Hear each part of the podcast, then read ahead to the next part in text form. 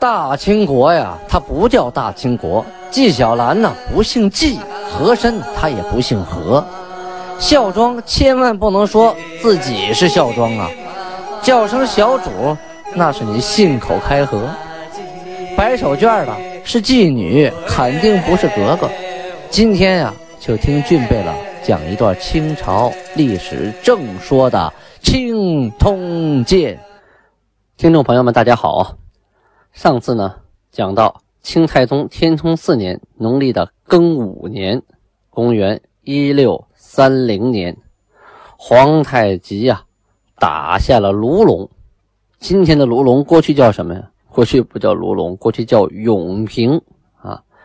而且接见了副将永平的副将孟乔芳、杨文魁、杨生远，还检阅了新投降加入来的汉军士兵。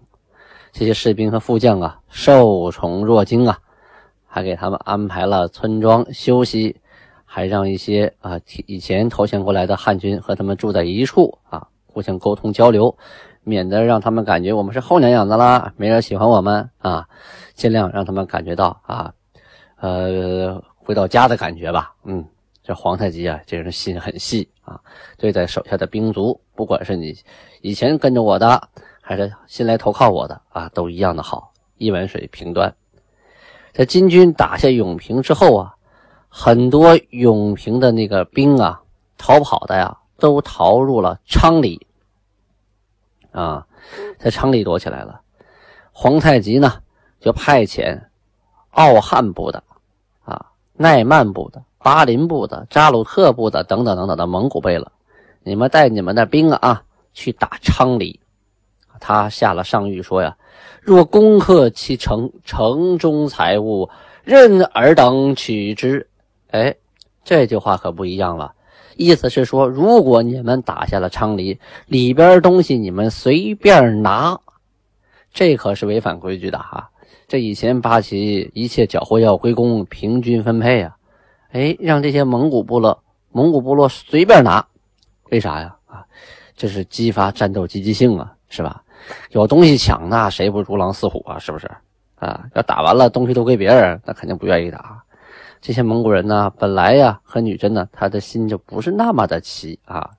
第一次参加这么遥远的那个战斗啊，要是没什么好处，没什么便宜，谁去卖命呢？这一听说任尔等取之，就是说你谁能抢多少抢多少，嘿呦，可都红了眼喽，就像一群狼看见了一只羊一样啊。啊，朱蒙古贝勒带着蒙古兵，带着自己的云梯啊，就开始搭在城头，准备登城啊。可是城上是有守城的士兵啊，人家不白给啊，棍木雷石啊啊，还有手中的洋枪火炮啊，弓箭呢，这一顿招呼啊。这梯子啊，刚搭到城上，爬了一半啊，人家不出手，快爬到头上了，人家拿拿那个大长枪。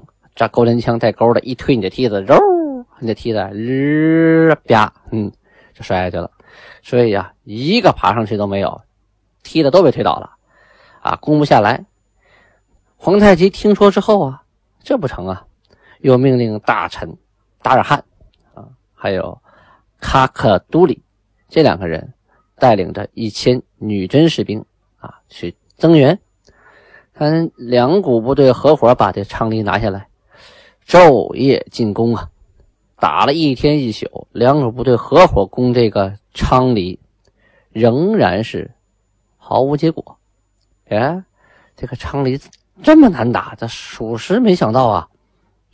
其实人早有准备啊，从你进了长城为京师的时候，这边的城就早有准备了啊，不是像偷袭那么容易啊。所以呀，你就不好打。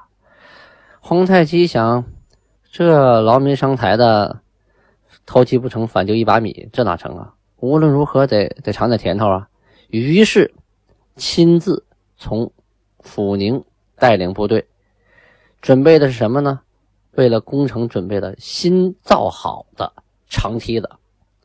长梯子呀，造好啊，它角度啊啊，角度就是更更倾斜了。你梯子短的话，它立着放。那你踢得很长，你对方推不开，你杆子不够长，无法达到直角，这踢的你是推不开的，你只能往两边扒拉。那两边你再扒拉不动的话，哎，我这再有杆子支着，那这种这种梯子往墙上一撑，你推不掉，那你只能跟我登梯的士兵对刀，刀对刀，盾对盾了，啊。然后还准备了新式的盾牌啊，这种盾牌呢是防止城上士兵啊向下边射箭呐，拿扎长矛扎呀，啊，这种盾牌也准备好了。在攻城之前呢，皇太极就对将士们说：“说什么呢？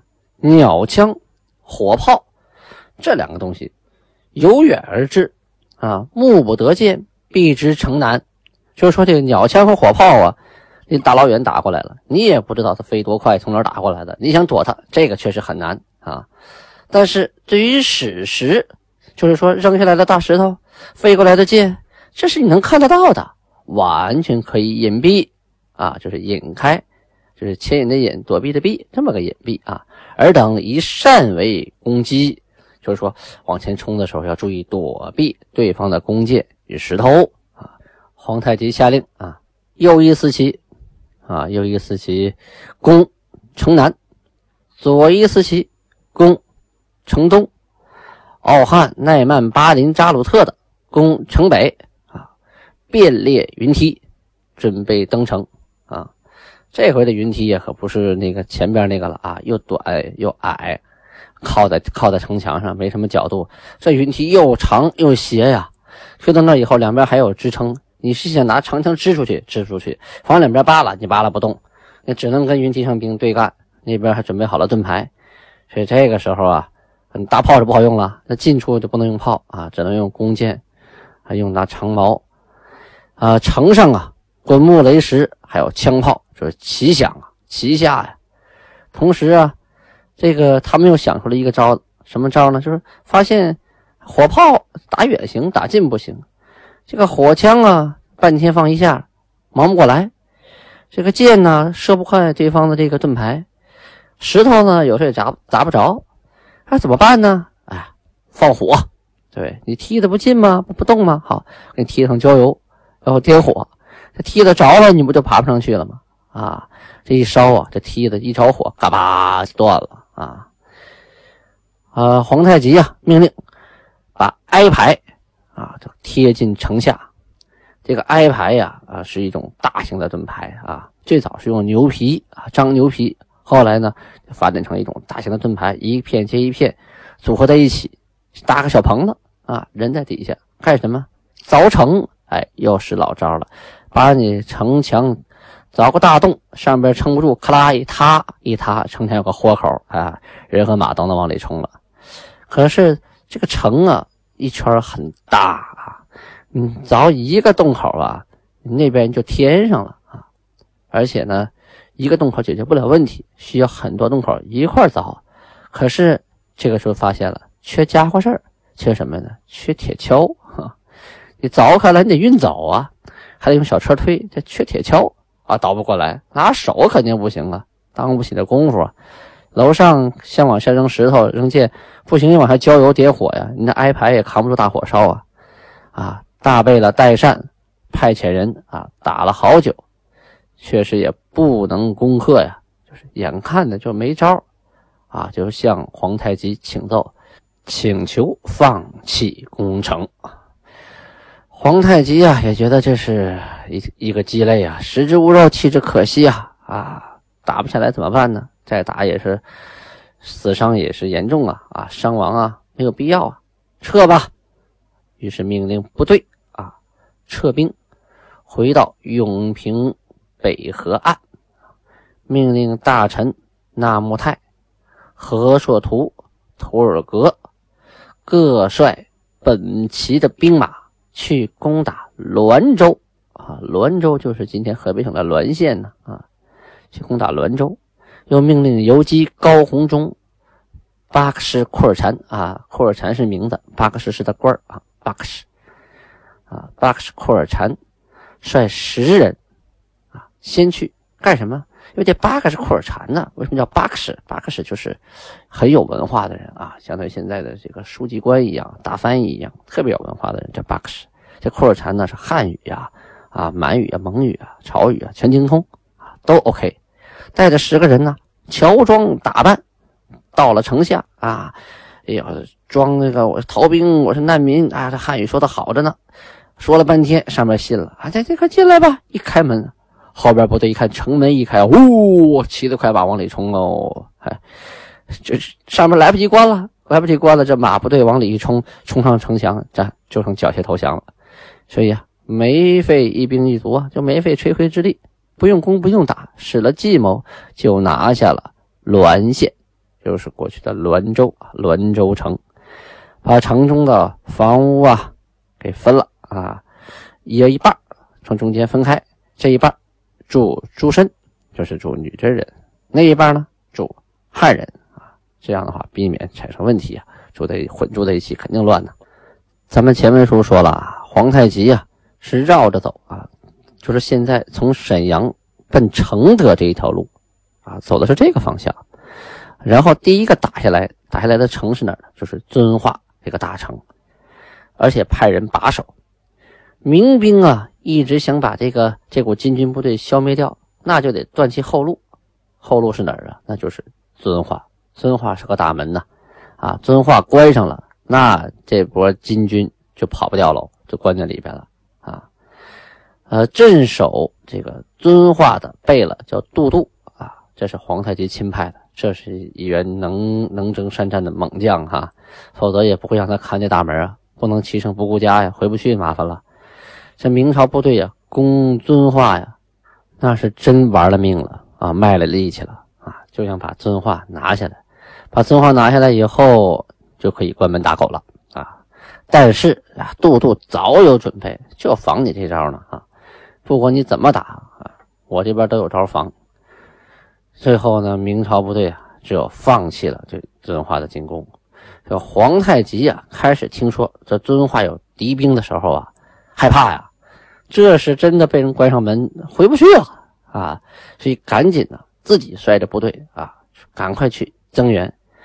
看见城外的民兵啊，列山为营啊，就在城外摆上那个大木栅栏，安营扎寨。命令自己的兵丁啊，先放炮。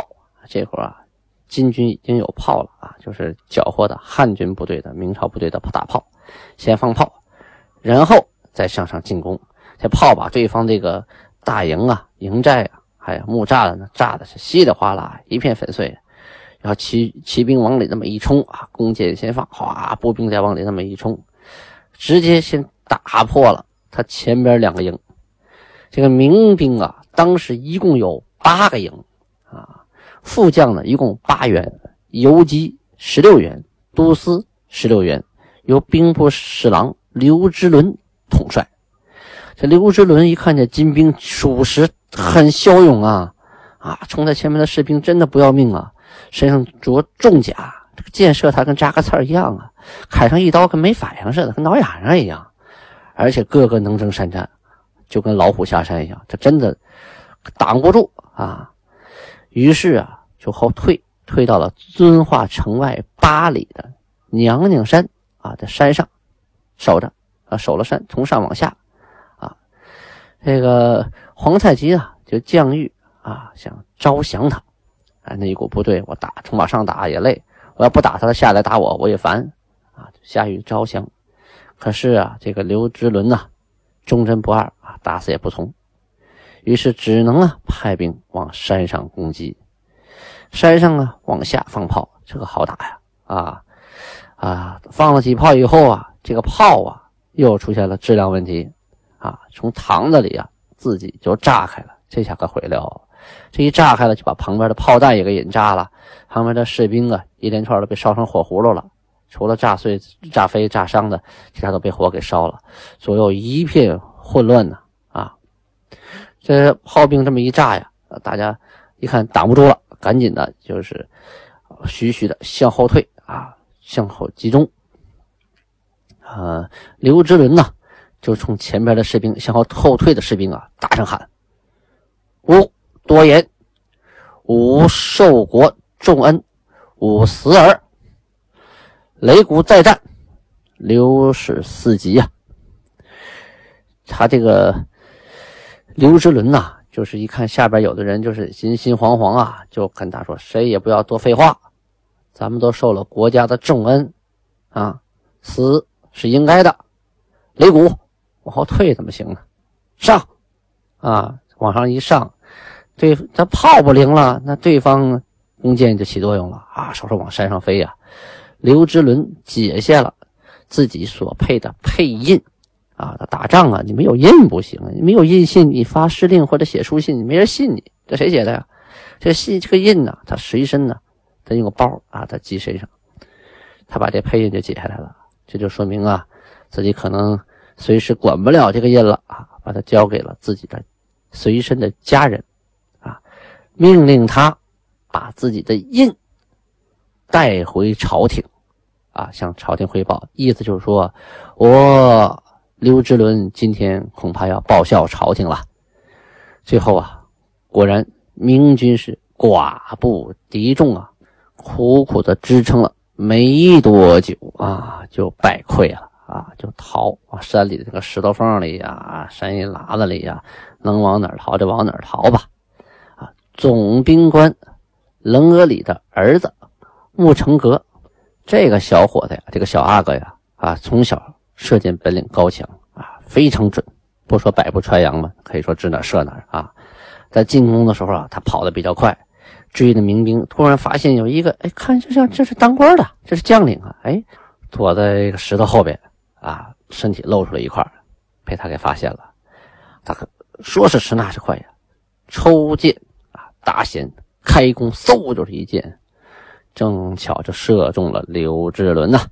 刘志伦就命丧穆成阁的剑下，金国的部队呢也分成了几股，分别去攻打这个明军各个营盘。因为这明军的八个营啊，他也是分着这个，呃，一块一块集结的啊。这兵打散了，他会按照自己的这个旗号啊。为什么有大旗啊？一看到自己的旗号啊，向那集结，要听当官了。你要是散都散了，那就没有战斗力了。啊，只有结阵啊，大家聚在一起，盾牌呀、长矛啊、弓箭呢组合在一起，才能发挥更好的作用。啊，这个金军分击明营啊，这八个营有七个营当时全被灭掉了，只有一个营啊撑撑苦苦撑到半夜啊，趁着天黑逃跑了。咱们介绍一下刘之伦吧。这个刘之伦呢，他字元成啊，一元两元的元。元旦的元，诚实的诚。为什么说字呢？那古代人有名有字啊，不像现在啊。过去人叫字不叫名，名是什么时候叫的？小时候叫的啊。小时候叫叫名，后来呢，长大以后给自己取个字，就让别人叫字啊。当然了，这个史书上还有记名有记字的啊，甚至后来还有号啊，喜欢给自己取了个号啊，在江湖上跑，我叫什么字号什么什么什么。刘之伦字元成，他是四川人，四川啊，四川人哦，宜宾啊，宜宾的。从小啊，在家务农，帮着父亲兄弟耕田。后来呢，砍柴啊，到集市上卖。回来以后呢，就学习读书。他的座右铭啊，写的是“必为圣人”啊，说明从小啊啊，他就有一种高大的。这个宏远的一个目标啊，有理想，所以啊，有人称之为他为刘圣人啊啊，他自己也给自己取了个号啊，外号刘圣人。崇祯元年（一六二八年）中的进士啊，冬天呢，京师戒严的时候啊，就知道了啊，这个这个这是要打仗了，于是啊，被推荐给皇帝，就什么都不是，一下子被提升为。兵部的右侍郎了，来协理经营的庶政，就是帮助守备京师。这个刘之伦呢，还没有受任的时候，这个人呢就特别好谈兵啊，爱研究兵法，同时啊，自己私贷银两。什么叫私贷银两？贷款呐，借钱啊，自己抵押借钱，造单轮的火车、偏厢车、兽车啊，这都有意思啊。就各种的能打仗用的这个东西，这个火车不是我们现在那个火车啊，是说这个车呀啊上面有料啊，有可可燃物啊，点着了以后往前推，往前跑，推到敌营能炸开，还能火光四射，能形成一片火海，还能冒烟，影响对方的视线，打仗用的这么个火车啊！夸木为西洋大炮、小炮、小冲，什么意思？它没有金属啊，它没有锻锻造金属的一个能力啊，它拿木头做啊，做成木的木炮啊，木火铳，然后研究研究这个火炮啊、火铳它这个效力。当然，这个木头如果硬木很结实、够厚的话，一样可以就是达到火冲火炮的效果，对吧？咱们小时候放那个闪光雷啊，放的二踢脚，那都是纸做的呢。啊，那都能往上崩呢，别说木头了，是吧？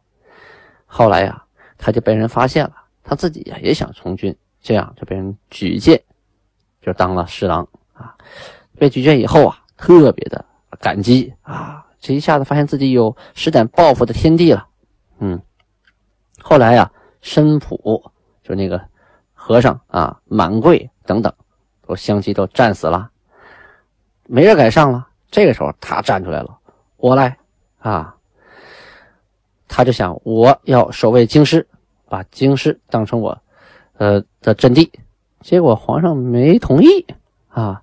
后来呢，他又说那这样，我祈求管理我老家啊，老家的部队就就是关外的川兵。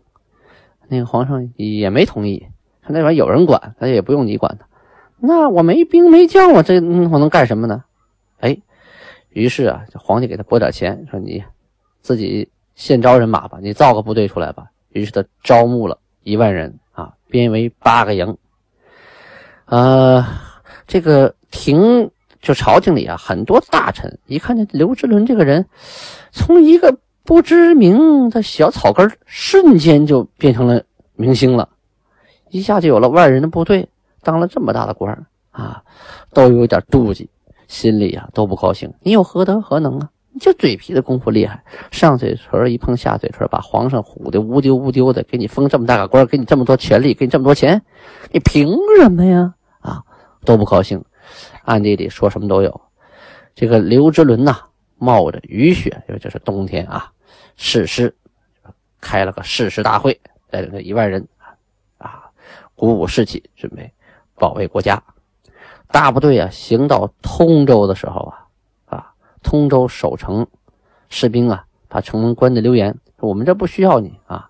再有了，外边天下的大雨大雪，呃，你们进来，我们没说安置你们，这一万多人我也我也养不起啊，所以啊就不让进。这一万人绕着通州转一圈，没地儿待呀。这大雨大雪的，一会儿都浇透了，找旁边的古庙啊挤一挤，窝一窝，那也放不下一万人呢啊。这是当官的进去暖和暖和，少找点雨雪。可就这点事儿啊啊，也被这些朝廷的言官，什么是言官？就只会说话这帮官啊，就是文臣呐，没正事儿了，就弹劾他，说他拿了钱，领了兵，带了一万来人，他不去跟金军打仗，他跑到破庙里逗留啊，他这是什么思想啊？他这是沽名钓誉啊！真的玩人格的时候，他就没没胆量了。这事儿啊，就被刘之伦给听到了。哎呀，气的呀，火冒三丈啊！啊，我来守通州，通州不让我进，下了大雨大雪，我带一万人躲破庙里，说我是逗留啊！赶紧跟皇上上书说：小人一计，有事则猥亵，无事则议论，只从一侍郎起见耳。其消沉金官，赐骸骨。啊，什么意思？就说啊，他上书说了，这帮小人呢，什么也不会，就会妒忌。等他有事用到他们的时候，互相的推卸啊；没有事的时候，哎，就开始议论别人，给给别人打小报告。这这从什么能看得出来呢？就从我这么一个小小的侍郎就能看出来了啊！我就这么点的一个小官，就被他们如此的妒忌。我干什么了？这我可没法干了。这样吧，皇上，我求你了，你把我的今天的官儿你给我撸了吧。然后啊，呃，你就赐我一死得了啊！我我就在这儿，我就。我就报国了吧。